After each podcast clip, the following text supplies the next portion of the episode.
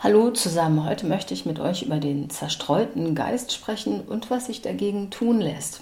Was würdet ihr sagen, was gehört zu einem Mini-ABC der entspannten Konzentration? Erstens würde man doch sagen, sowas wie Multitasking sollte man auf jeden Fall vermeiden.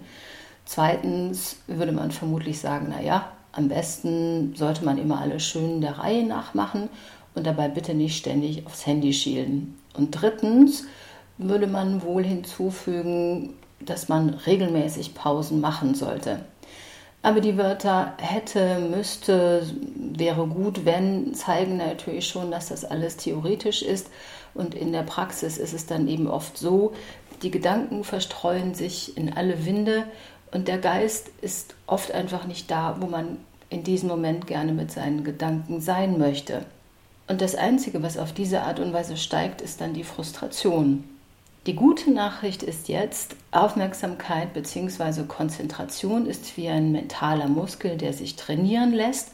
Und keine Sorge, jetzt kommt keine schlechte Nachricht, sondern eine zweite Nachricht, die nicht nur schön klingt, sie ist es auch.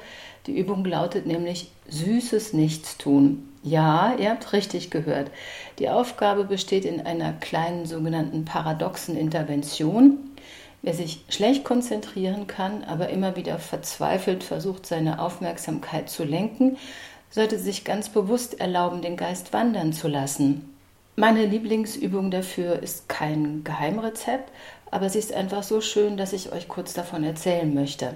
Sie funktioniert drinnen wie draußen und ich persönlich mag sie am liebsten draußen, weil ich nicht immer Lust habe, in geschlossenen Räumen zu sein. Das Einzige, was man braucht, ist freie Sicht auf den Himmel und ideal sind für mich Tage wie zum Beispiel gestern, wo am Himmel einiges los ist. Und wenn ich dann mit dem Fahrrad unterwegs bin, suche ich mir ein ruhiges Plätzchen und nehme mir die Zeit, ein paar Minuten den Himmel anzuschauen. Und den Wolken zuzuschauen, wie sie langsam dahin driften und dabei am besten selbst ein bisschen mit und weg zu driften, ist dann einfach was sehr, sehr Schönes für mich. Die französische Schriftstellerin ähm, Fred Vargas nennt genau das Wolkenschaufeln. Die Wolken anzuschauen, die sich permanent verändern und dabei seinen Gedanken nachzuhängen, ist meiner Meinung nach wirklich sowas wie eine Kurzerholung. Und Wolkenschaufeln passt perfekt zum entspannten Kopfmenschen.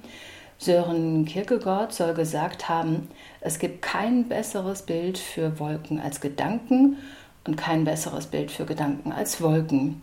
Denn Wolken sind Geistgespinste und was sollten Gedanken sonst sein?